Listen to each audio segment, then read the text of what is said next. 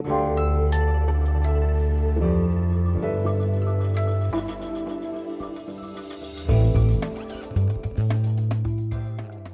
Politikteil, der wöchentliche Politik-Podcast von Zeit und Zeit Online.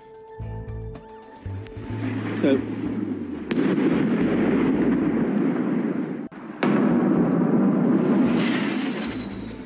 Die Hauptstadt Kiew, die westukrainische Stadt Lviv und mehrere andere Städte in der Ukraine sind am Vormittag von Explosionen erschüttert worden. Im Zentrum der ukrainischen Hauptstadt Kiew ist es am Morgen zu schweren Explosionen gekommen. Mitten im Berufsverkehr werden Raketen auf Kiew oder Lemberg abgefeuert. Es gibt mindestens elf Tote und mehr als 80 Verletzte.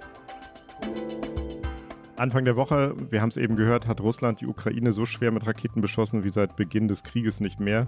Berichtet wird inzwischen von mindestens Dutzenden Toten, die allermeisten Zivilisten. Die Attacke wird allgemein als Vergeltung für den Anschlag auf die Brücke angesehen, die Russland mit der annektierten Krim verbindet. Mit den Luftschlägen ist der Krieg in der Ukraine in eine neue Phase eingetreten. Und darüber sprechen wir diese Woche in Das Politikteil, dem politischen Podcast von Zeit und Zeit Online. Was steckt hinter dieser neuen Eskalation? Was sind die Gründe? Was sind die Risiken und Folgen? Könnte am Ende wirklich der Einsatz von Atomwaffen stehen? Und was heißt das eigentlich genau? Ich bin Tina Hildebrand. Ich bin Co-Leiterin der Politikredaktion. Und ich bin Heinrich Wefing. Ich bin auch Co-Leiter. Mit Tina zusammen sind wir sogar, ja, dann Doppel-Co. Doppel-Co. Äh, Doppel-Co. Doppelwumms, Heinrich, ein Doppelwumms, schlimm. Entschuldigung, ich entschuldige mich für diesen Witz. Ich bin Heinrich Wefing. Ich leite gemeinsam mit Tina Hildebrand den Politikteil der gedruckten Zeit, normalerweise in Hamburg. Und zu Gast im Politikteil ist diese Woche ein Mann, der sich beruflich mit solchen Fragen der internationalen Sicherheitspolitik beschäftigt. Er lehrt an der Universität der Bundeswehr in München und forscht zu Nuklearwaffen, Terrorismus und Cybersicherheit. Und er hat ein Buch geschrieben über die Kuba-Krise 1962, das plötzlich dramatisch aktuell ist. Es heißt Atomic Anxiety. Und er ist ein absoluter Podcast-Profi. Er hat nämlich selber einen Podcast, in dem er regelmäßig zu hören ist, dem Podcast Sicherheitshalber. Aber heute ist er nicht Host, sondern unser Gast. Herzlich willkommen im Politikteil Frank Sauer. Hallo, ganz herzlichen Dank für die Einladung. Ich freue mich sehr, dass ich dabei sein kann. Wir freuen uns auf Sie und wir freuen uns, dass Sie wie jeder Gast ein Geräusch mitgebracht haben.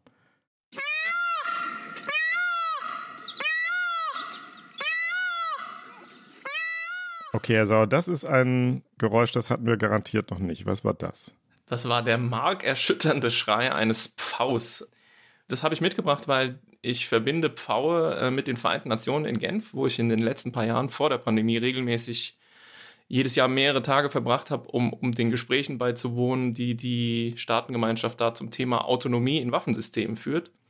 Und um den Park, also um den Völkerbund Palast, diesen Palais de Nation, ist ein Park, und in dem laufen diese Pfaue frei herum. Und das hat äh, den Hintergrund, dass diese reiche Familie den Park der Stadt Genf geschenkt hat und die wiederum hat ihn sozusagen der UN vermacht. Aber die Auflage war, dass eben diese Pfaue da rumlaufen und deswegen begegnet man denen und muss dann natürlich die Pfaue auch fotografieren oder Videos machen für das Kind zu Hause.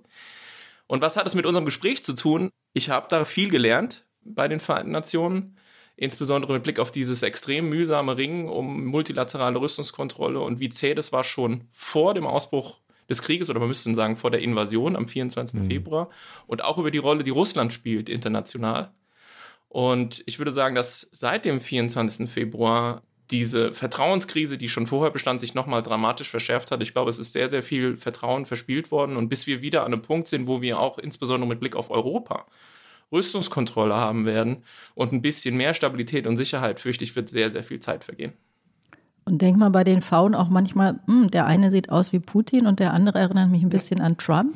Das würde ich vor allem mit Frauen, glaube ich, verbinden. Auch sich, sich zeigen, sich groß machen, rumschreien. Ich sag's mal so, ab jetzt werde ich an diesem Bild nicht mehr vorbeikommen. Ja? Also vielen Dank, dass Sie das in meinen Kopf gepflanzt haben. Also wir haben es ähm, im Intro gehört, die Angriffe der russischen Streitkräfte auf die Ukraine, äh, speziell auf Infrastruktur am Anfang der Woche. Allgemein wird das als Eskalation eingeschätzt. Schätzen Sie das auch so ein? Und wenn das so wäre, warum setzt Putin jetzt auf eine weitere Eskalation?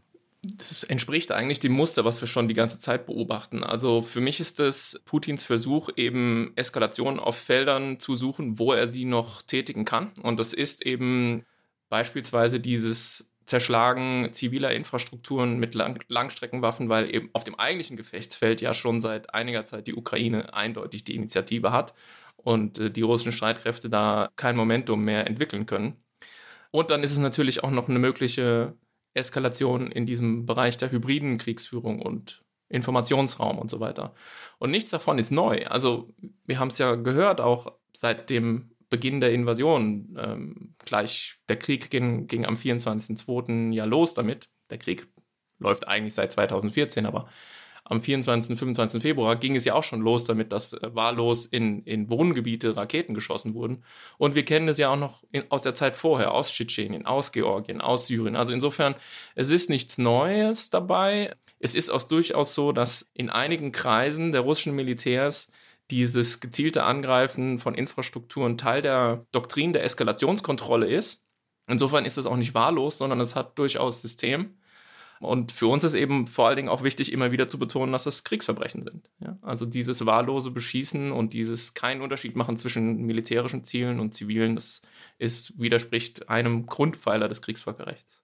Sie sagen, es ist nicht neu, aber es ist doch recht wirkungsvoll, oder? Das würde ich bestreiten. Also es hängt davon ab, welche Wirkung Putin sich damit äh, davon verspricht. Also militärisch ist es überhaupt nicht wirkungsvoll. Es ist militärisch nutzlos und töricht, ähm, weil, wie gesagt, auf dem Gefechtsfeld ändert es nichts. Es ist auch töricht, weil diese Munition, die er da verschießt, Kaliber Marschflugkörper zum Beispiel oder so, die ist alles andere als billig und die also gegen Ziele einzusetzen, die militärisch gar nicht relevant sind, sondern nur als Terrorinstrument gegen die Zivilbevölkerung zu verwenden, ist schon einigermaßen seltsam. Und wenn er sich davon erhofft, dass dieser Terror die Ukraine in die Knie zwingt, dann hat er sich ja auch verkalkuliert, weil ich glaube, das konnten wir den Medienberichten ja auch ganz gut entnehmen, dass die Ukraine sich eben diesem, diesem Beschuss nicht beugt. Ich dachte jetzt auch gar nicht so sehr an das Militärische, sondern Sie haben ja das Stichwort hybride Kriegsführung erwähnt und das beinhaltet ja das Spiel mit der Angst. Wir hatten diese ganzen Vorfälle, Sabotagen, Pipelines, die beschädigt sind. Und es ist natürlich ein Signal von Putin immer zu sagen, ich gehe immer noch ein Stück weiter, ich kann immer noch ein bisschen mehr und ich kann auch immer noch an ganz anderen Stellen angreifen. Das würden Sie auch nicht sagen, dass das eine große Wirkung hat. Doch, jetzt verstehe ich Ihre Frage besser. Ich glaube, wir sehen gerade, dass sich diese Wirkung zu entfalten beginnt an den Diskussionen, die wir jetzt vermehrt führen, in, in Deutschland auch. Und insofern muss man vielleicht sagen, dass vieles von dem, was da passiert, natürlich immer an verschiedene Publika gerichtet ist.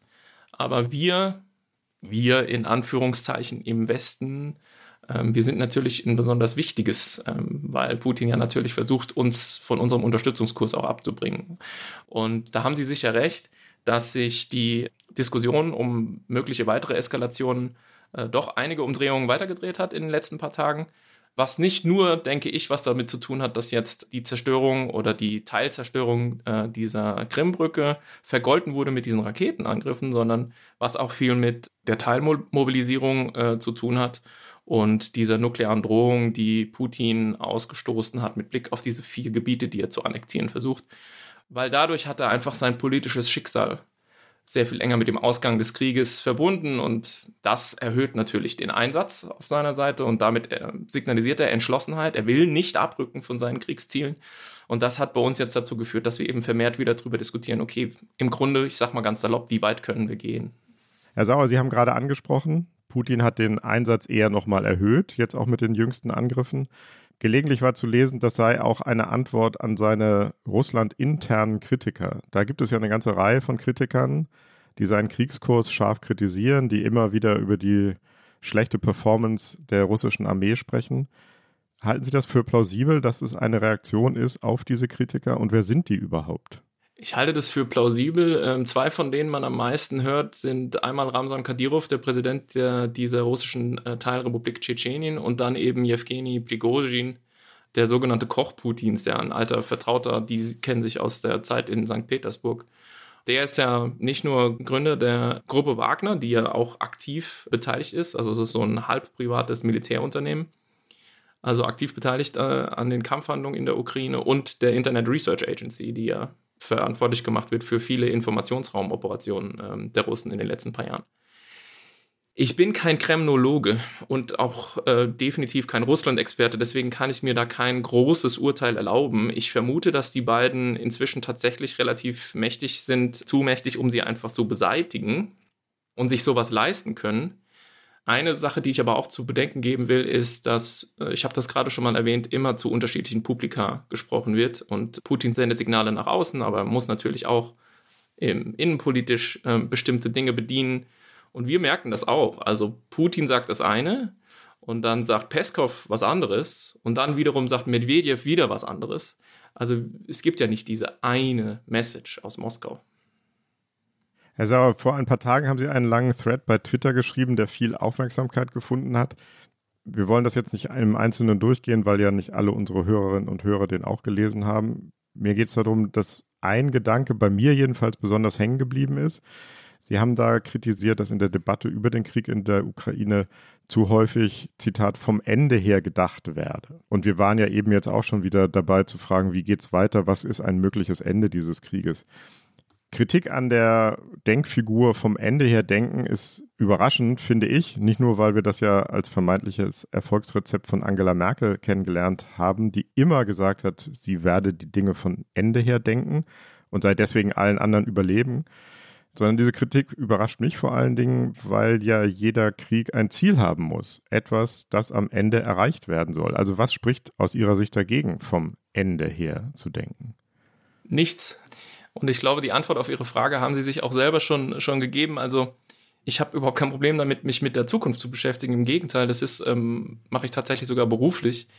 Ich wollte nur darauf hinweisen, dass es eben nicht nur einen Modus gibt, in dem man sich mit der Zukunft äh, beschäftigen kann. Und dieser Thread, den Sie angesprochen hatten, der hatte eben zum Anlass genommen, dass es aktuell viele äh, Beiträge gibt, die bestimmte Zukunftsszenarien entwerfen, die, das wird insinuiert, eine hohe Eintrittswahrscheinlichkeit haben und die deswegen uns im Hier und Jetzt mit Blick auf unsere Handlungen beschäftigen müssten oder dass wir sagen, daran müssen wir unser Handeln ausrichten. Und ich will sehr klar sagen, dass ich das extrem wichtig finde, dass es diese Beiträge gibt und dass wir die diskutieren. Die, Dis die Diskussion ist wichtig.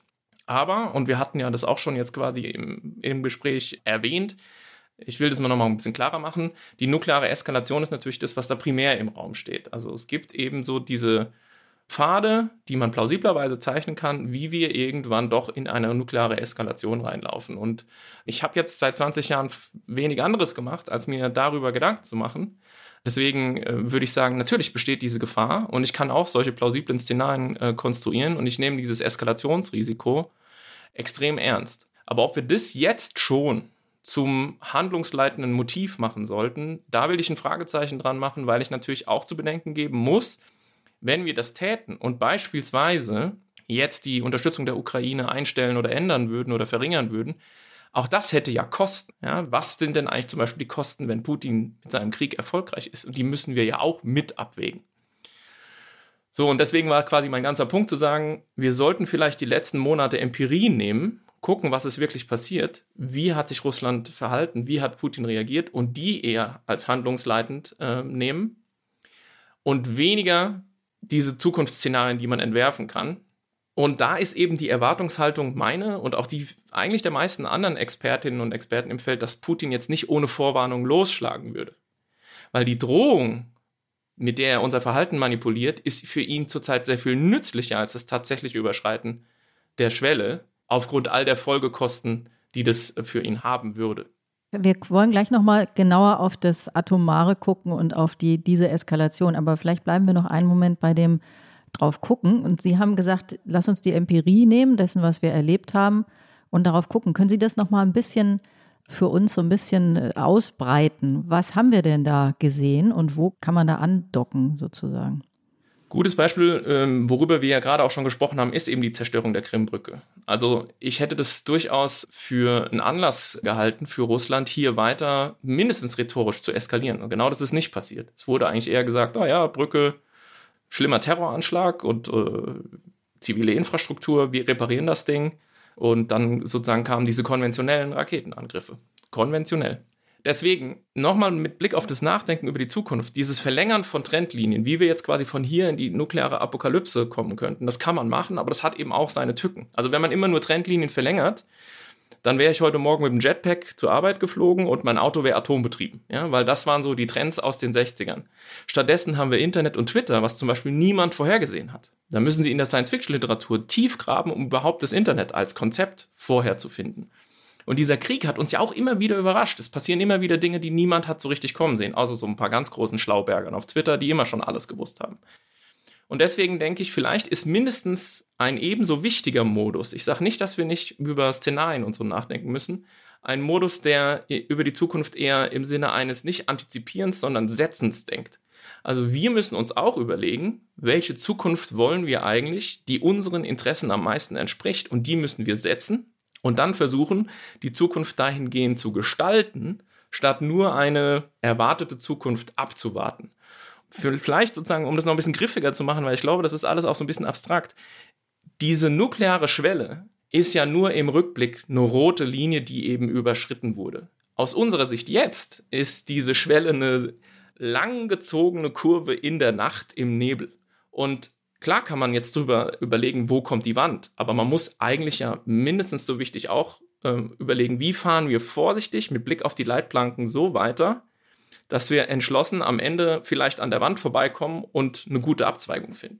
Und deswegen sollte man sich, ja, vielleicht von diesen Zukunftsszenarien, die natürlich alle sehr düster sein könnten, nicht zu sehr in seinem Handeln leiten lassen. Ich würde sehr gerne nochmal nachfragen oder anknüpfen an das, was Tina gerade gesagt hat, was wir schon gesehen haben. Sie haben jetzt das Beispiel der Krimbrücke nochmal erwähnt. Ein anderes Beispiel, das mir dabei eingefallen ist, als Sie das erwähnt haben, es hieß ja auch immer, es hätte furchtbare Konsequenzen, wenn Finnland und Schweden in die NATO aufgenommen würden oder wenn der Prozess in Richtung Finnland und Schweden ginge. Jetzt sind die quasi schon Mitglieder und es ist überhaupt nichts passiert und es ist plötzlich akzeptabel für Russland. Also bei dem, was wir ausbreiten und uns angucken an Empirie des bisherigen Krieges, gibt es auch Hinweise darauf, wenn ich sie richtig verstehe, dass Putin manchmal droht, dann aber auf die Drohung gar nichts folgen lässt. Ja, es gab auch Äußerungen, dass eben Waffenlieferungen irgendwann eine rote Linie überschreiten würden. Und wir haben Panzerhaubitzen geliefert, Gepard geliefert, jetzt liefern wir, liefern wir Iris-T. Diese Kampfpanzerdiskussion schwelt immer noch im Hintergrund. Und jetzt darf man natürlich nicht denselben Fehler machen und sagen, okay, die Trendlinie ist, der Putin, der blöfft immer nur, wir müssen uns mhm. keine Gedanken machen. Das ist natürlich auch nicht mein Punkt. Aber ich sage, wir schauen, wie sich die Entwicklung uns äh, bietet über die letzten paar Monate. Und da wäre, glaube ich, die von der Empirie gedeckte Erwartungshaltung, die man formulieren kann, dass ein Putin nicht einfach so aus dem Blauen heraus jetzt sagt, so, jetzt setze ich irgendwie eine taktische Nuklearwaffe ein, sondern da würden nochmal klarere Signale kommen. Er würde nochmal versuchen, die Drohung zu nutzen, um damit unser Verhalten zu manipulieren. Und er würde vermutlich nicht einfach so jetzt plötzlich dann sagen, niemand hat so richtig mitbekommen, aber wir haben gerade die nukleare Schwelle überschritten würde gerne nochmal an einer anderen Stelle einhaken. Sie haben gesagt, wir müssen auch überlegen, was sind sozusagen, was sind die Szenarien oder die Dinge, die wir erreichen wollen und wie wir das setzen können. Das klingt so einfach wie können wir denn Dinge setzen? Das ist ja genau das Problem im Moment, dass das so schwer ist, etwas zu setzen. Mich erinnert das am, am äh, Beginn des Ukraine-Kriegs oder des verschärften Ukraine-Kriegs. Da gab es auch so eine Debatte, da haben viele gesagt, wir dürfen gar nicht darüber reden, dass vielleicht das ein eingefrorener Konflikt werden könnte. Denn wenn wir das sagen, dann ist die Plausibilität auch hoch, dass es so wird so umgekehrt ist die Frage, wie kann man in einem beweglichen Prozess, den man eben sehr wenig oder in dem man sehr viel nicht beeinflussen kann, wie kann man denn da etwas setzen? Ja, die Setzung hat hoffentlich die Funktion, den Konflikt zu beeinflussen. Und unsere Setzung wäre eben, dass wir uns sehr klar vor Augen führen und es auch verbalisieren, was unsere Interessen sind mit Blick auf diesen russischen Angriff auf die Ukraine. Und unser Interesse primär erstmal ist ein Sicherheitsinteresse mit Blick auf die zukünftige europäische Sicherheits- und Friedensordnung. Wenn die halbwegs stabil sein soll, dann kann man das so klar sagen, darf Putin diesmal damit nicht durchkommen, äh, weil dann gilt endgültig das Recht des Stärkeren in Europa und so soll Europa nicht funktionieren.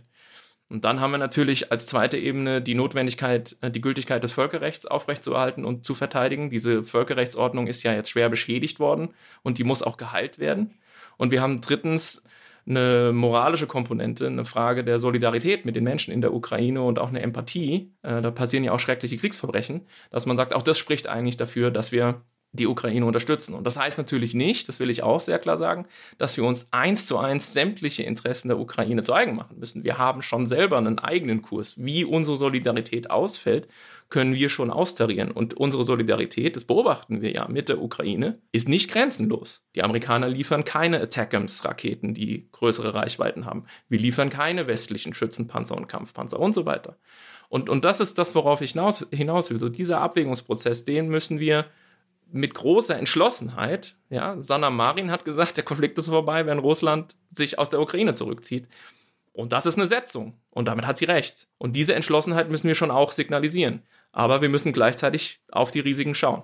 Und deswegen sage ich nochmal, es ist wichtig und wirklich auch gut, ja, und ein großes, ähm, ein großer Vorteil, glaube ich, unserer Gesellschaften, dass wir diese Diskussion so offen führen können und uns immer wieder diese Selbstvergewisserungsprozesse auferlegen. Ich denke eben, zurzeit sind wir noch nicht an einem Punkt, wo wir die nukleare Apokalypse uns permanent vor Augen halten sollten, um das zum handlungsleitenden Motiv werden zu lassen. Sie haben die finnische Regierungschefin erwähnt, die gesagt hat, das Ziel ist, dass Russland sich komplett zurückzieht. Genau das wollte ich Sie fragen. Es heißt immer, Putin darf nicht durchkommen oder er, wir müssen dafür sorgen, dass er nicht durchkommt. Was heißt das? Also nicht durchgekommen wäre er, wenn Russland sich komplett aus der Ukraine zurückzieht. Beinhaltet das auch die Krim? Inzwischen ja. Und hier will ich nochmal unterscheiden. Also grundsätzlich die Krim ist 2014 völkerrechtswidrig annektiert und besetzt worden. Die Krim ist Teil des ukrainischen Staatsgebiets. Inzwischen ist die äh, Führung in Kiew dabei zu sagen, wir wollen das gesamte Staatsgebiet zurückerobern. Und unser Punkt ist jetzt nicht zu sagen, das gilt es jetzt sozusagen zur Not, um das Risiko eines nuklearen äh, Konflikts unbedingt durchzudrücken. Aber diese Setzung, glaube ich, ist extrem wichtig, um klarzumachen, was die Verhandlungsmasse der Ukraine ist, zu diesem Zeitpunkt, wo möglicherweise dann zwischen der Ukraine und Russland ein politischer Verhandlungsprozess beginnt, der dazu führt, dass die Waffen schweigen und dieser Konflikt irgendwann politisch gelöst wird. Das ist ja das, was wir alle hoffen und auch das, was ich vermute, was tatsächlich kommen wird. Aber es ist leider eben so und es ist sehr, sehr schwer äh, zu ertragen. Es ist ja alles ein wirklicher Nervenkrieg. Die Zukunft ist nicht geschrieben. Wir müssen sehr viel Ungewissheit aushalten und es ist geboten, der Ukraine dabei zu helfen, dass sie in einer möglichst guten Verhandlungsposition irgendwann an diesem Tisch sitzen kann. Aber nochmal, weil Sie ja darauf hingewiesen haben, die westlichen Interessen sind nicht identisch, nicht notwendig identisch mit denen der Ukraine der Westen muss sich nicht die Forderung nach der Rückeroberung der, der Befreiung der Krim zu eigen machen. Das muss nicht die westliche Position sein. Das ist die Position der Ukraine. Ja, also Sanna Marin hat sich das, glaube ich, zu eigen gemacht. Ich glaube nicht, dass die Bundesregierung sich das zu eigen gemacht hat. Nein, das glaube ich auch nicht. Haben wir jedenfalls noch nicht gehört. Weil ja. Sie die ganze Zeit sagen, äh, Herr Sauer, dass wir nicht nur auf das eine katastrophische Ende schauen sollen und uns davon leiten lassen sollen, würde ich Sie gerne nochmal nach einem anderen Endszenario fragen, das gerade viel diskutiert wird. Das hat der Historiker Timothy Snyder kürzlich in einem Blogpost entworfen. Und er sagt, er glaubt, dass der Krieg dadurch zu Ende geht, oder er hält es für wahrscheinlicher als alle anderen Enden, dass der Krieg dadurch zu Ende geht, dass in Moskau interne Machtkämpfe ausbrechen, die dann wiederum dazu führen, dass Putin, um an der Macht zu bleiben, seine Truppen aus der Ukraine zurückholen muss, um sie in Russland gegen seine Feinde einzusetzen. Das ist im Grunde eine Art Bürgerkriegsszenario. Ist das in Ihren Augen und Ohren ein plausibles Szenario? Auch das kann man sehr plausibel in die Zukunft projizieren, ja. Und der Text von Snyder ist sehr überzeugend, aber er lässt natürlich auch viele Fragen offen. Also der Text von Snyder bringt uns eigentlich an einen Punkt, den viele die sich sehr große Sorgen darum machen, dass diese Entwicklung uns auf eine so schiefe Bahn bringt, dass das alles noch viel gefährlicher wird, die alle, die die alle voraussetzen, nämlich eigentlich verlagert sich dieser Konflikt nach Moskau, weil da eben verschiedene Machteliten darum ringen, wer die Putin-Nachfolge antritt.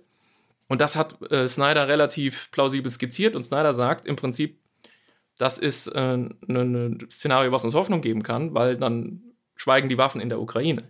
Und andere wiederum setzen genau an diesem Punkt an und sagen, nee, nee, dann gehen die Probleme erst richtig los, weil die Nachfolger Putins sind nicht zwangsläufig äh, irgendwie westliche, westlich orientierte Reformer oder ein Herr Nawalny oder so, sondern das sind unter Umständen Hypernationalisten, die noch viel mehr äh, sozusagen Probleme verursachen werden als ein Herr Putin. Hier sieht man wieder, was ich meinte. Man kann das alles sehr plausibel äh, diskutieren. Und ich persönlich nehme für mich nicht in Anspruch zu wissen, was äh, nach Putin kommt, weil ich, wie gesagt, mich mit Russland dafür gar nicht gut genug auskenne. Aber ich nehme eben zur Kenntnis, dass man diese Szenarien konstruieren kann und alle kennen muss und mit denen arbeiten äh, muss. Aber man muss eben immer wieder abwägen, wie viel davon muss ich jetzt sozusagen schon in mein Handeln einfließen lassen. Ist das nicht eh ein Problem, dass wir so ein bisschen dazu neigen, binär zu denken? Also wir wissen, was schlecht ist und machen dann aber oft sozusagen den Gedankenschritt anzunehmen, wenn A schlecht ist, ist B gut oder auf jeden Fall besser. Aber oft ist es gar nicht der Fall.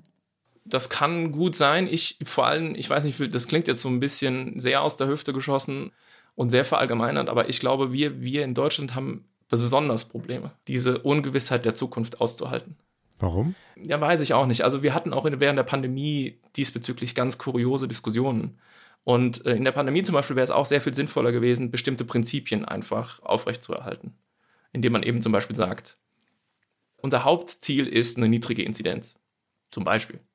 Ja, stattdessen neigen wir Deutschen dazu, dann zu sagen, ja, aber das muss ja alles dann im Kleinen nochmal möglichst irgendwie genau angepasst werden und in Schleswig-Holstein gibt es ja kaum Fälle und so. Und im Endeffekt haben wir es uns so kompliziert gemacht und haben auch so viele abseitige Diskussionen darüber äh, geführt, wie das jetzt mit diesen Modellierungen ist und ob Modellierungen die Zukunft eigentlich vorhersagen, tun sie natürlich nicht, ja.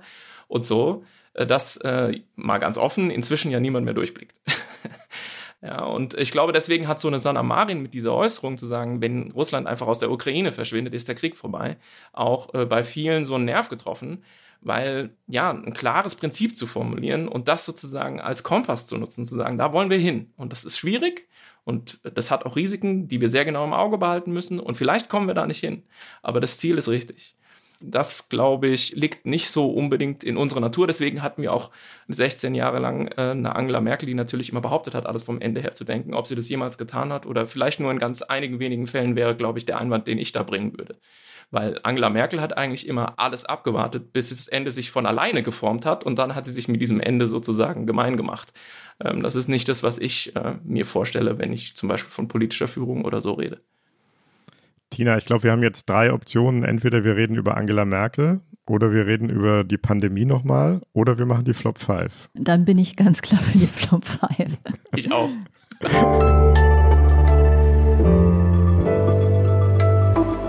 Die Flop 5. Also, Sie kennen die Rubrik vielleicht als Hörer des Politikteils. Fünf Sätze, Phrasen, Aussagen, die Sie gar nicht mehr hören können. Was ist Ihr erster Flop? Die ukrainischen Nuklearwaffen. Hm. Kann ich nicht mehr hören, weil dieses Narrativ so schwer totzukriegen ist, äh, dass die Ukraine Nuklearwaffen gehabt hätte, die sie törichterweise abgegeben hat. Und deswegen wird sie jetzt von Russland überfallen. Hätte sie sie nur behalten, wäre das abgeschreckt worden. Stimmt halt leider, also bestenfalls zu einem sehr geringen Teil, weil diese Waffen, die die Ukraine hatte, waren keine ukrainischen Nuklearwaffen, sondern sowjetische Nuklearwaffen, die die Ukraine gar nicht hätte einsetzen können. Das wird leider sehr oft übersehen, aber es ist, glaube ich, fast nicht mehr ähm, quasi zu verändern, dass dieser Mythos in der Welt ist. Doch, heute, in dieser Rubrik, genau. Herr Sauer, was ist Ihr zweiter Flop?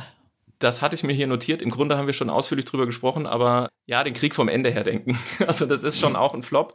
Und zwar nicht, weil das an sich falsch ist, sondern weil es eben oft kurzgeschlossen wird mit einem bestimmten Modus.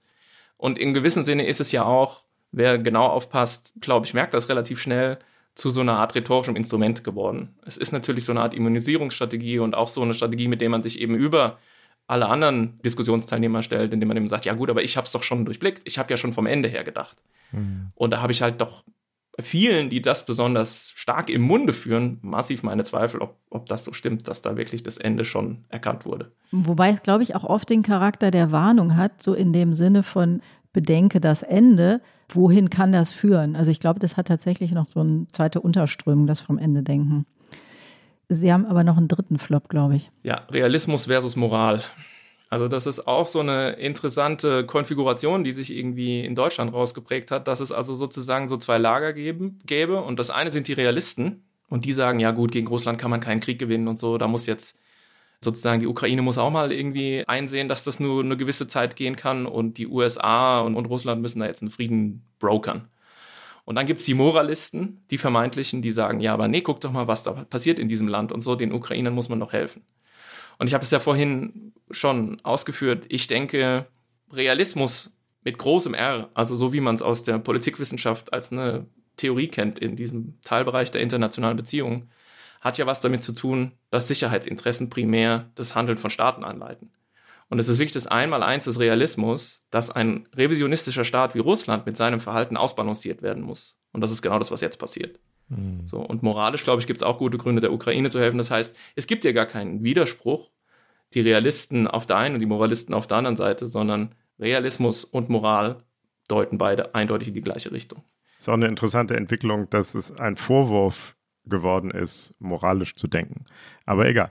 Sind wir bei Nummer vier? Wir sind bei Nummer vier. Vierte Flop sind die kriegsbegeisterten Intellektuellen. Also Sie. das weise ich von mir, äh, wirklich. Das ist ehrenrührig, sozusagen anderen Kriegsbegeisterung zu unterstellen. Mhm. Ähm, ich glaube, niemand ist kriegsbegeistert.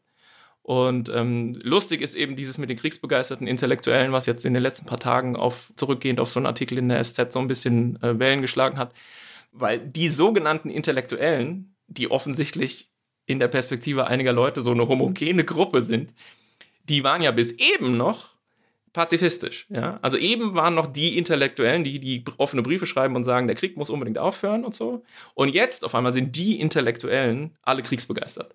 Also da wäre ja auch so mein, mein Einwand, vielleicht ein bisschen weniger so grobe Muster da ins Feld führen und sich vielleicht eher mit den substanziellen Argumenten auseinanderzusetzen, was den Krieg angeht. Und jetzt? Jetzt haben wir noch einen fünften Flop. Flop 5 ist, ist Putin noch rational? Ha, der, das ist mein. Tinas Lieblingsflop. Sagen Sie mal, was Sie, was Sie damit meinen. Also das Problem ist, dass dieser Begriff des Rationalismus uns analytisch hier nicht weit bringt. So wie der ursprünglich mal in der Abschreckungstheorie entwickelt wurde und dann lange auch sozusagen die Diskussion über Abschreckung und nukleare Abschreckung dominiert hat, ist er sowieso längst überholt, weil wir halt durch die ganze Neuroforschung, so Daniel Kahnemann und diese Leute und die ganzen ähm, ja, sozialpsychologischen Studien ähm, und auch so neurologische Forschung wissen, dass es diesen rationalen Homo economicus, der sozusagen völlig ohne Emotionen, mehr oder weniger wie ein Computer kalkuliert, natürlich nicht gibt. Wer keine Emotionen hat, ist alles andere als rational. Das wissen wir aus klinischen Studien. Ja. Und insofern Kahnemann und so, die haben uns ja eigentlich gezeigt, dass wir nicht verlässlich rational sind in aller Regel und die Irrationalität die Aberration ist, sondern wir sind eigentlich verlässlich irrational die ganze Zeit. Also mit Blick auf Putin, Putin hat äh, bestimmte Ziele, die sind uns sehr fremd, die sind revisionistisch und er hat Mittel, die sind zum Teil barbarisch. Und in diesem Zweck, Ziel-Mittel-Paradigma operiert er. Und das heißt für uns, er ist nicht komplett durchgedreht.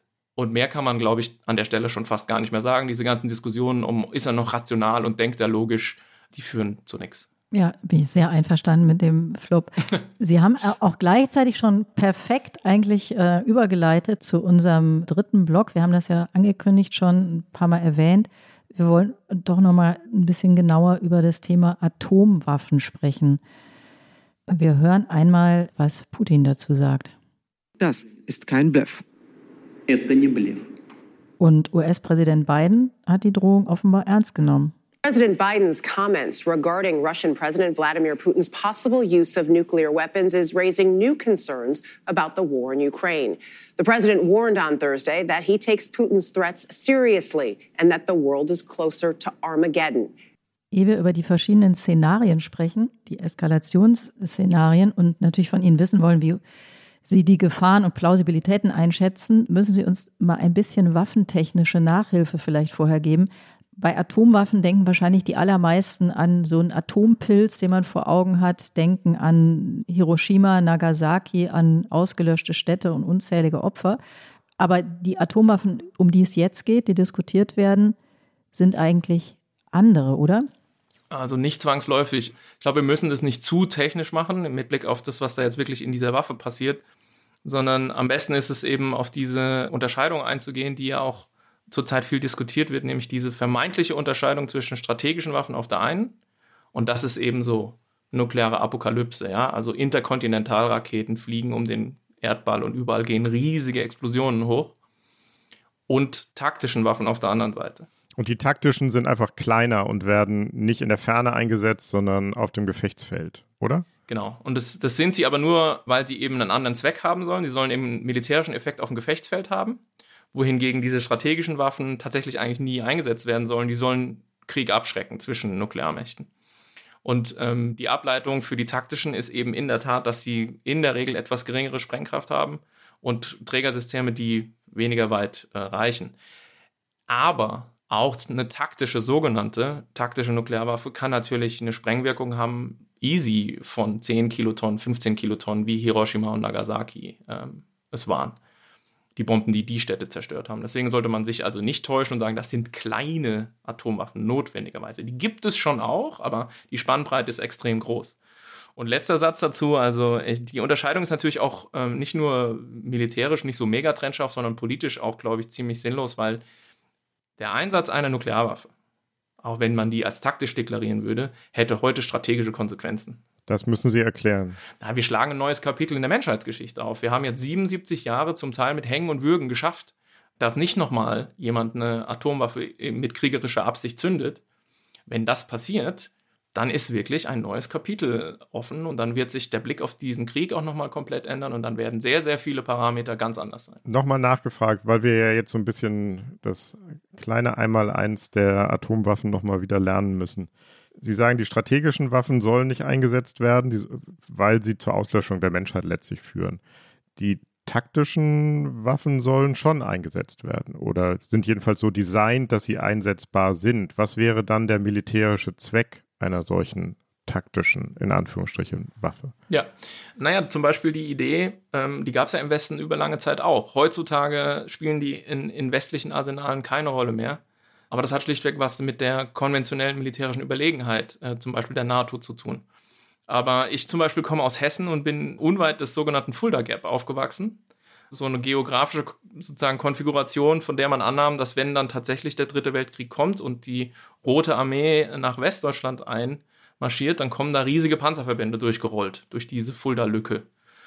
Und die Idee damals war der NATO, da taktische Atomwaffen draufzuwerfen. Äh, und zwar nicht nur ein oder zwei, sondern vielleicht dutzendweise, um damit eben diese vorrückenden Panzerverbände schlichtweg zu vernichten.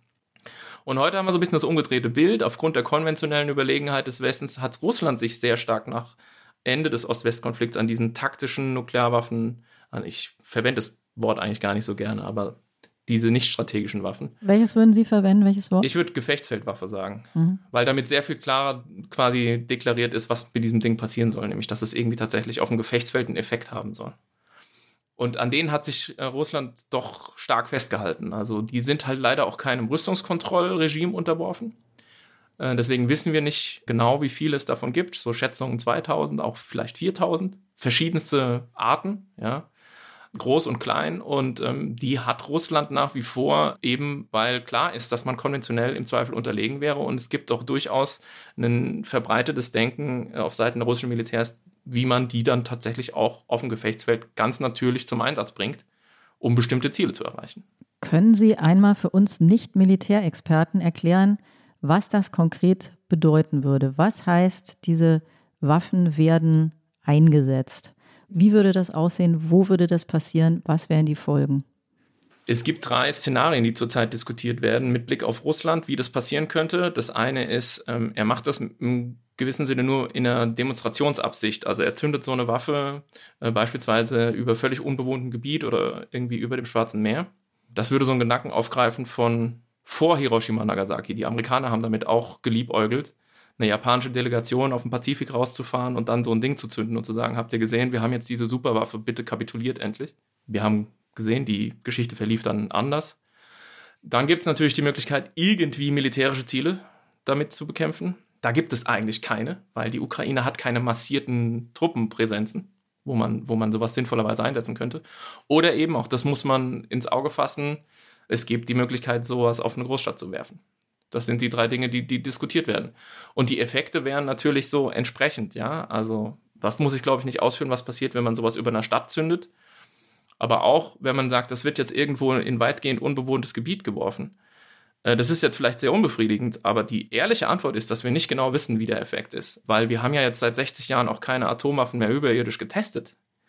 Und die Sensoren damals und die Daten und die Modelle, mit denen da gearbeitet wurde, die, das ist natürlich alles alt und es gibt verschiedene Varianten, wie das ausgehen kann, weil tausend Parameter eine Rolle spielen. Es spielt quasi die Temperatur, das Wetter, wie viel Feuchtigkeit, die Beschaffenheit der Geografie, wie hoch ist die Explosion, etc. etc.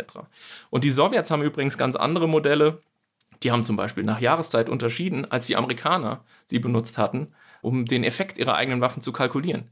Will sagen, auch hier wieder große, große Ungewissheit. Niemand kann ihnen sagen, und niemand sollte auf die irre Idee kommen, sowas zu sagen, ja, eine taktische Nuklearwaffe, das ist ja nicht schlimm. Das ist natürlich sehr schlimm. Das ist katastrophal für Menschen und Umwelt. Es sollte aber auch niemand sagen, das wäre genauso falsch zu sagen, eine taktische Nuklearwaffe in der Ukraine und dann müssen wir in Deutschland alle in den Keller rennen und Jodtabletten essen, weil wir alle verstrahlt werden. Das sozusagen diese beiden Extreme kann man ziemlich sicher ausschließen, aber irgendwo dazwischen werden wir landen, wenn sowas passiert. Und, und ähm, das ist natürlich äh, schlimm genug.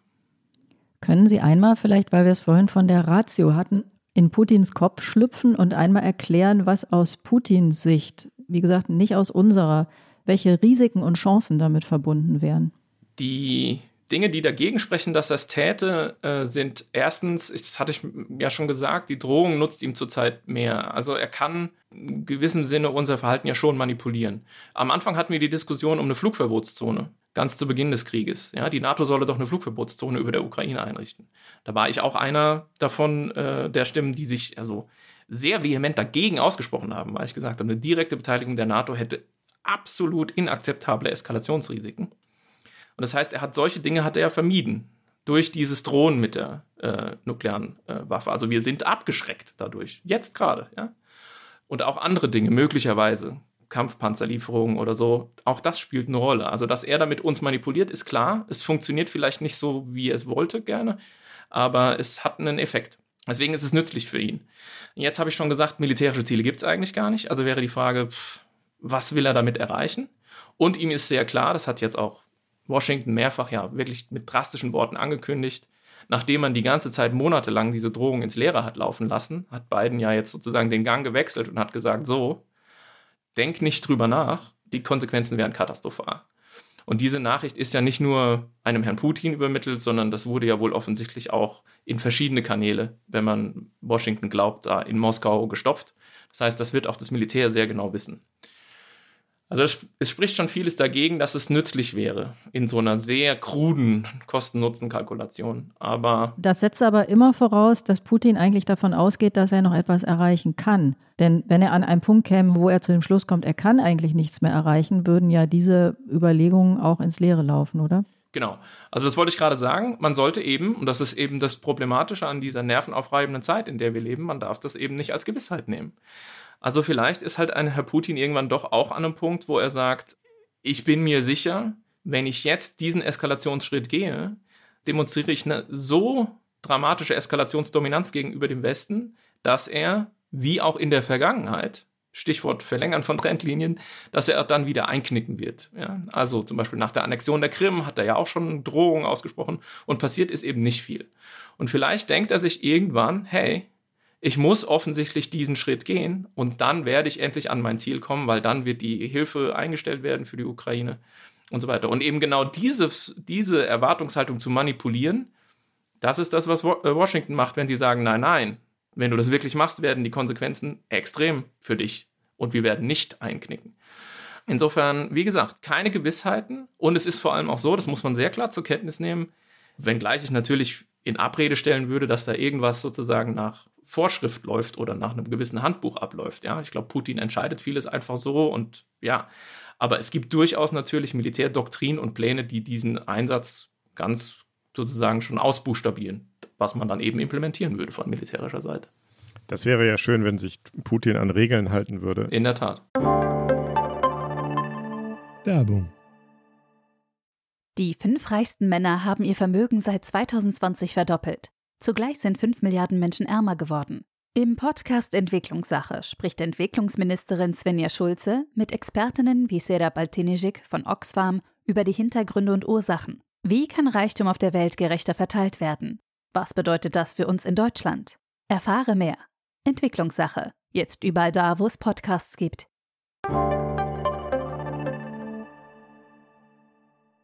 Eine andere Sache, die jetzt gerade viel diskutiert wird, und ich frage mich immer, ist das eigentlich nur Selbstberuhigung? Hört man viel in Berlin, aber nicht nur in Berlin. Jetzt müsse man auf die Chinesen, vielleicht auch noch auf die Inder einwirken und man müsse eigentlich jeden Tag mit Xi Jinping in Peking telefonieren und dem sagen, lieber Chinese, wirk du doch bitte auf Moskau ein, damit Putin die Finger von der Atomwaffe lässt. Das setzt aber so voraus, erstens, Xi Jinping habe noch Zugang zu Putin und zweitens setzt es voraus, dass Putin auf die Chinesen hört. Ist das plausibel? Also ich glaube, dass China eine wichtige Rolle spielt, ja. Man kann da eine Menge Kaffeesatzleserei betreiben. Also ich glaube zum Beispiel, dass eben Xi Jinping nicht telefonisch zum Geburtstag gratuliert hat, Putin zum 70. Äh, sondern es nur ein, ein Telegramm gab und ein Geschenk, was der Botschaft übergeben wurde. Es gab außerdem dieses Telefonat zwischen den beiden. Da war äh, Xi ja schon so ein bisschen verstimmt und Putin wirkte auch so ein bisschen kleinlaut. Jetzt war letzte Nacht die Abstimmung bei den VN. China hat sich enthalten, ja. Also es ist ganz interessant. Wir müssen ähm, das ganz kurz erläutern. Es gab eine Abstimmung in der Generalversammlung der Vereinten Nationen über die Frage, ob das die völkerrechtswidrige Annexion der vier Provinzen äh, akzeptiert wird oder nicht. Und eine sehr, sehr große Mehrheit, irgendwie 140 von 180 oder so ungefähr, Staaten hat dagegen gestimmt. Aber China und Indien haben sich enthalten. Ja, und also es gibt so ein paar äh, zarte Signale, die man interpretieren könnte als ein langsames Abrücken Chinas von Russland. Ich weiß nicht, wie, wie sehr man sich darauf wirklich verlassen will. Aber ein Punkt, den ich doch mit mehr Bestimmtheit sagen kann, ist, dass China garantiert kein Interesse daran hat, dass irgendwie global gesehen die nukleare Hemmschwelle sinkt. Ja? Also auch China hat ja Ambitionen und ähm, wir müssen jetzt nicht über Taiwan reden und so weiter, aber auch die haben natürlich eine nukleare Komponente im Endeffekt im, mit Blick auf die Konfrontation mit den USA. Ich denke schon, dass für Putin eine komplett neue Phase anbrechen würde, wenn er diesen Schritt wirklich ginge. Und dass sich äh, China und, und Indien auf die Seite Putins stellen, wenn er dieses nukleare Tabu bricht, das sehe ich nicht. Und auch das wird ihm vermutlich durch den Kopf gehen. Können Sie das nochmal ein bisschen deutlicher machen? Das ist ja jetzt ganz oft zu lesen und zu hören, das kann den Chinesen nicht gefallen. Also, dass es ihnen nicht gefällt, das würde man sozusagen noch akzeptieren. Aber angenommen, dieser Schritt wäre bereits gegangen. Was wäre denn dann die plausible Reaktion Chinas und worum geht es da im Prinzip? Geht es darum zu sagen, da wird eine nukleare Hemmschwelle gesenkt, wie Sie gesagt haben, oder geht es darum zu sagen, Europa ist ein großer Markt für uns, zerbombt bitte unsere Märkte nicht? Was ist im Grunde das Kalkül oder das plausible Kalkül Chinas, warum Sie jetzt nicht vorher sagen sollten, bitte nicht, sondern warum sie dann nachher wirklich solche Konsequenzen ziehen sollten, dass Putin was zu befürchten hat. Denn dass der Putin jetzt ein problematischer Zeitgenosse ist, das wissen die Chinesen ja jetzt schon. Es hält sie aber nicht oder hat sie bisher nicht davon abgehalten, sich nicht sehr stark zu distanzieren. Ja, also ich glaube, die Chinesen sind am besten beschrieben in ihrer Haltung bis hierhin als abwartend eine gewisse Zeit lang auch in Richtung Russland tendierend, was natürlich auch was mit den letzten paar Jahren zu tun hat und diesen den Abkommen zum Beispiel, die ähm, Putin und Jinping geschlossen haben. Ja, also ich meine, Russland ist ja auch zum Beispiel ein sehr kleiner Markt und ähm, verkauft höchstens irgendwie China Rohstoffe. Ob da jetzt ein, ein wirklich nachhaltiges Interesse besteht, äh, dass man sagt, okay, komme was wolle, wir stehen Russland bei, das würde ich stark bezweifeln. Und es gibt eben eine ganze Menge Dinge, ja. Also Europa zum Beispiel, großer Markt, haben wir gesagt. Global sinkende Hemmschwelle, haben wir gesagt. Der Proliferationsimpuls, der von sowas ausgehen könnte, der dürfte China auch vor Augen stehen. Sprich, wenn man jetzt mal mit Japanern oder Südkoreanerinnen spricht oder so, dann sagen die, ja, also wenn das passiert, dann dauert es nicht lang und dann haben wir auch Nuklearwaffen, ja. Und solche Dinge werden sicher auch in Peking bedacht und das hätte natürlich auch nochmal Implikationen für, für die Region und für Chinas Politik. Also, wenn man das alles zusammennimmt, ähm, verdichtet sich schon ein Bild, was nahelegt, dass dieses Überschreiten dieser nuklearen Schwelle für Peking auch sozusagen eine rote Linie ist. Und dass man da Putin nicht bei der Stange halten würde. Jetzt haben wir viel über mögliche Reaktionen in China gesprochen. Lassen Sie uns diesen, ja, diese wahnwitzigen Gedankengebäude noch ein bisschen weiter ausbauen. Was wäre denn eine mögliche Reaktion des Westens? I mean, just to give you a hypothetical. Yeah. Um, we would respond by leading a NATO, a collective effort that would take out every Russian, Russian conventional force that we can see and identify on the battlefield in Ukraine and also in Crimea and every ship the, in the Black Sea. This is so horrific that there has to be a response. It cannot go unanswered, but it doesn't expand. It doesn't, it's not nuclear for nuclear. You don't want to, again, get into a nuclear escalation here, but you have to show that this cannot be uh, accepted in any way. Das war der amerikanische General Petraeus, der in einem Interview im amerikanischen Fernsehen gefragt wurde, wie würde der Westen auf einen Nukleareinsatz der Russen reagieren. Und er hat gesagt, äh, dann müssten die NATO alle russischen Verbände in der Ukraine und die gesamte Schwarzmeerflotte versenken. Das wäre die adäquate Reaktion des Westens. Was sagen Sie dazu, Herr Sauer? Das ist schon eher auf der Leiter der denkbaren Eskalationen, äh, die da in Reaktion kommen könnten, relativ weit oben angesetzt, würde ich sagen. Also was man schon sehen kann in den letzten paar Wochen und Monaten, immer mehr Stimmen, die sagen, also die NATO würde da auf keinen Fall im ersten Schritt nuklear vergelten. Mhm. Ja, viele Gründe dafür haben wir jetzt auch genannt, sozusagen dieses nukleare Tabu, man würde das nicht weiter brechen, man würde versuchen, das zu stärken und zu sagen, Putin ist der Tabubrecher, den müssen wir isolieren, der hat den Zivilisationsbruch begangen. Das wäre auch politisch klug, ja, weil damit zieht man natürlich den Rest der Welt hinter sich. Darüber hinaus gibt es natürlich noch, neben diesen politischen Dingen, vielleicht wirtschaftliche Konsequenzen, die man ziehen könnte. Wir könnten nochmal komplett anders über Sanktionen nachdenken. Ähm, dann gibt es natürlich konventionelle Antworten. Petraeus hat das quasi ausbuchstabiert bis ins Letzte. Aber man könnte ja auch nochmal über vielleicht Cyberoperationen nachdenken, ja, was die Amerikaner möglicherweise dann in Reaktion tun könnten. Also es gibt, kurz gesagt, schon ein ganzes Portfolio unterhalb dieser nuklearen Schwelle. Und ich glaube, da wird viel drüber nachgedacht in Washington, ja. Aber steckt da nicht noch was ganz anderes drin in dem, was Petraeus da sagt? Oder ist das nicht auch eine Scheinberuhigung zu sagen, die Antwort müsste nicht nuklear sein? Denn was passieren würde, ist ja, dass die USA, wenn sie heftig reagieren, und das ist das, was er angekündigt hat, dass sie im Grunde faktisch Kriegspartei würden. Und damit ist ja auch eine ganz andere Stufe erreicht. Das hat zwar dann nicht mit Nuklear etwas zu tun, aber das wäre natürlich genau, Sie haben vorhin die Flugverbotszone erwähnt, das wäre natürlich genau der Fall, der eigentlich den wir die ganze Zeit versuchen zu vermeiden und der eigentlich am Anfang so als das die ganz große Prämisse vor allem stand. Ja, also ich stimme Ihnen da komplett zu. Und ähm, dass nicht in Reaktion sofort eine nukleare Vergeltung erfolgt, heißt natürlich überhaupt nicht, dass wir uns nicht trotzdem damit auf einen Pfad begeben, der am Ende einen nuklearen Austausch zur Konsequenz hat.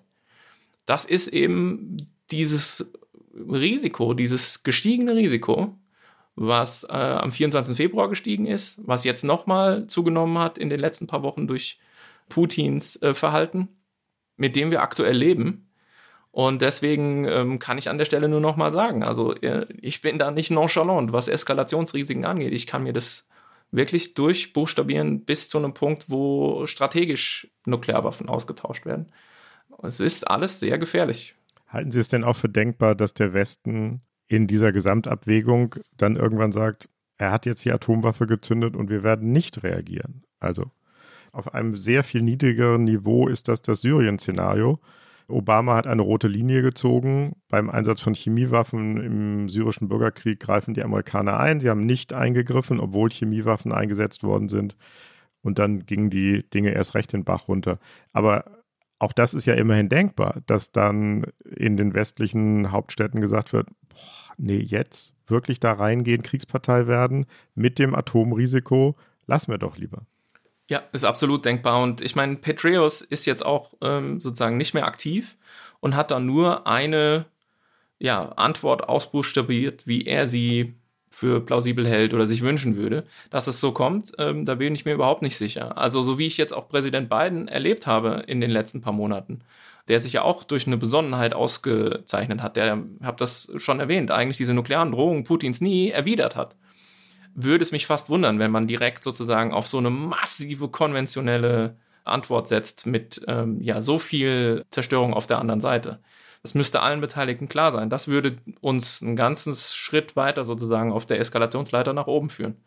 Und vielleicht ein mal so ein bisschen ein allgemeinerer Punkt, auch das war ja so ein, Sie hatten mein Buch erwähnt, dankenswerterweise, ist alles schon ein paar Jahre her, aber das war Teil meiner Promotionsforschung. Das Problem ist, es gibt keine Garantien. Es gibt nichts, was uns garantiert, dass Nuklearwaffen nicht eingesetzt werden. Die nukleare Abschreckung nicht, das nukleare Tabu nicht, solche Traditionen und Selbstabschreckungsmechanismen nicht. ähm, es kann immer passieren und vieles hängt dann doch von Akteurschaft ab und von einzelnen Personen. Und da wäre dann eben zum Beispiel bei mir sofort der Blick Richtung Präsident Biden und zu gucken, wie seine Reaktion ist. Und da würde ich, da würde ich denken, der schlägt nicht sofort mit allen Mitteln alles kurz und klein, was Russland irgendwie in der Ukraine oder in der Nähe hat. Ihr Buch, das haben wir am Anfang gesagt, handelt von der Kuba-Krise und da, die wird ja im Moment 1962 war das, die wird im Moment wahnsinnig oft herangezogen als Vergleich. Können Sie, wir sind schon relativ am Ende unseres Podcasts, aber können Sie am Ende vielleicht einmal ganz kurz für unsere Hörerinnen und Hörer sagen, was kann man aus dieser Kuba-Krise für heute lernen oder mitnehmen oder extrahieren und, und was nicht? Nicht so viel, wie manche äh, sich wünschen würden. Also ähm, es war schon eine deutlich andere Situation. Wir hatten ja eine direkte Konfrontation zwischen der Sowjetunion und den USA. Das ist das eine. Die Ukraine ist ja kein Nuklearwaffenstaat. Es waren auch Waffen disloziert, ja. Also wir hatten die Mittelstreckenraketen auf Kuba. Wir haben, das haben wir später gelernt, taktische Nuklearwaffen. Da haben wir sie wieder sowjetische auf die man hätte benutzen können, um eine äh, amerikanische Invasion sozusagen am Strand zurückzuschlagen. Äh, wir hatten U-Boote mit ähm, Atomsprengköpfen rund um Kuba und so weiter. Also in, in der Hinsicht vieles sehr anders. Ich glaube, was übertragbar ist, ist eben dieses Moment des Nervenkriegs. Ja, und dieses, ich hatte das ja auch mal die Tage woanders so beschrieben. Es gab ja diesen Punkt, wo die sowjetischen Schiffe dann vor dieser Seeblockade doch angehalten haben. Und da hat Dean Rusk damals, der Außenminister, gesagt, der Khrushchev hat geblinzelt. Also wir haben so eine Art Starrwettbewerb gemacht, wir haben uns in die Augen geguckt und wer als erstes blinzelt, hat verloren. Und das war natürlich so auch so typische amerikanische sozusagen irgendwie äh, Geschichte, das sich so zu, äh, zu vergegenwärtigen, der, der, der blinzelt. Und ich glaube, wir sind in einem Moment gerade, wo wir mehr als bisher darauf warten, dass eine der Seiten, eine der beiden Seiten blinzelt. Hm. Also das war, wir sagen jetzt häufig am Ende der Podcast, das war aber ein düsterer Podcast, weil die Zeiten so düster sind. Der hier war auch ganz schön hart. Mhm. Haben Sie vielleicht zum Schluss uns irgendwas Hoffnungsfrohes mitgebracht? Ich habe so ein, so ein bisschen gehört, Sie hoffen darauf, dass Biden die Dinge irgendwie ganz vernünftig machen wird. Ist das unsere beste Hoffnung oder haben Sie noch was anderes? Das wäre ein bisschen dürftig, wenn, wenn nur Präsident Biden die, die beste Hoffnung wäre. Naja, also ich glaube, es ist klar geworden, dass wir zwar schon in einer gefährlichen Zeit leben, verantwortlich dafür ist Wladimir Putin, dass es aber tatsächlich so ist, dass wir jetzt nicht akut Angst haben müssen vor einem Atomkrieg. Und was so ein bisschen zukunftsgewandt, so Stichwort äh, quasi die Zukunft gestalten und setzen und so. Mhm. Was auch klar ist und was eine Haltung ist, die ich jetzt auch nicht aufgegeben habe, ist, dass wir natürlich auf lange Sicht dieses existenzgefährdende Risiko von Nuklearwaffen für unsere Spezies Mensch nicht akzeptieren können. Und äh, ich glaube schon auch, dass natürlich irgendwie so diese globale Null und wir rüsten alle Nuklearwaffen ab, also in weiterer Ferne ist denn je. Aber ich glaube, es lohnt sich weiter auf eine Zukunft hinzuarbeiten, wo Nuklearwaffen einfach politisch deutlich weniger oder keine Rolle mehr spielen und wo wir vielleicht Nuklearwaffenstaaten noch haben, aber die haben alle winzige Arsenale, vielleicht 30 Sprengköpfe irgendwo tief verbuddelt in einem Berg, nur für den Fall, dass die Aliens angreifen. Ähm, und das ist vielleicht eine Zukunft, auf die man hinarbeiten sollte weiterhin. Das war wieder der politische Podcast von Zeit und Zeit Online, das Politikteil. Liebe Hörerinnen und Hörer, wenn Sie uns schreiben wollen, dann können Sie das gerne tun mit Lob, Anregungen, mit noch mehr Vorschlägen, wen wir einladen sollen. Da kommt schon sehr viel und wir freuen uns immer, aber jeder weitere Vorschlag ist willkommen. Unsere Mailadresse lautet das politikteil.zeit.de. Ja, und wir bedanken uns bei Christina diese Woche wieder, Christina Plett, die uns unterstützt hat bei der Recherche. Wir bedanken uns bei den Pool Artists, unserem fabelhaften Betreuer Felix, der aus dem Urlaub wieder da ist, bei unseren Online-Paten und natürlich bei Ihnen, Herr Sauer. Vielen Dank. Wobei die Sache mit den Aliens, ob das jetzt wirklich so beruhigend war am Ende, weiß ich gar nicht. ob das der Moment ist, wo die hören und denken, ach du liebe Zeit. Die Aliens, die haben wir auch noch ja. als Möglichkeit. Es gibt ja auch einige Leute, die mich hartnäckig Dr. Doom nennen. Ich weiß nicht, was ich sagen darf. Vielen Keine Dank für die Ahnung, Einladung. wie das sein konnte. Sehr schön. Und nächste Woche sind äh, an dieser Stelle wieder zu hören Iliana Grabitz und Peter Dausend mit einem vielleicht etwas heitereren Thema. Wer weiß, was bis dahin passiert. Und zwischendurch können Sie noch ganz viele andere Podcasts aus der Zeit Podcast-Familie hören. Natürlich das tägliche, das zweimal tägliche Was jetzt und viele, viele andere. Und damit sind wir wieder durch. Hoffentlich ohne Atomschlag. Danke Ihnen allen. Tschüss. Tschüss. Ciao.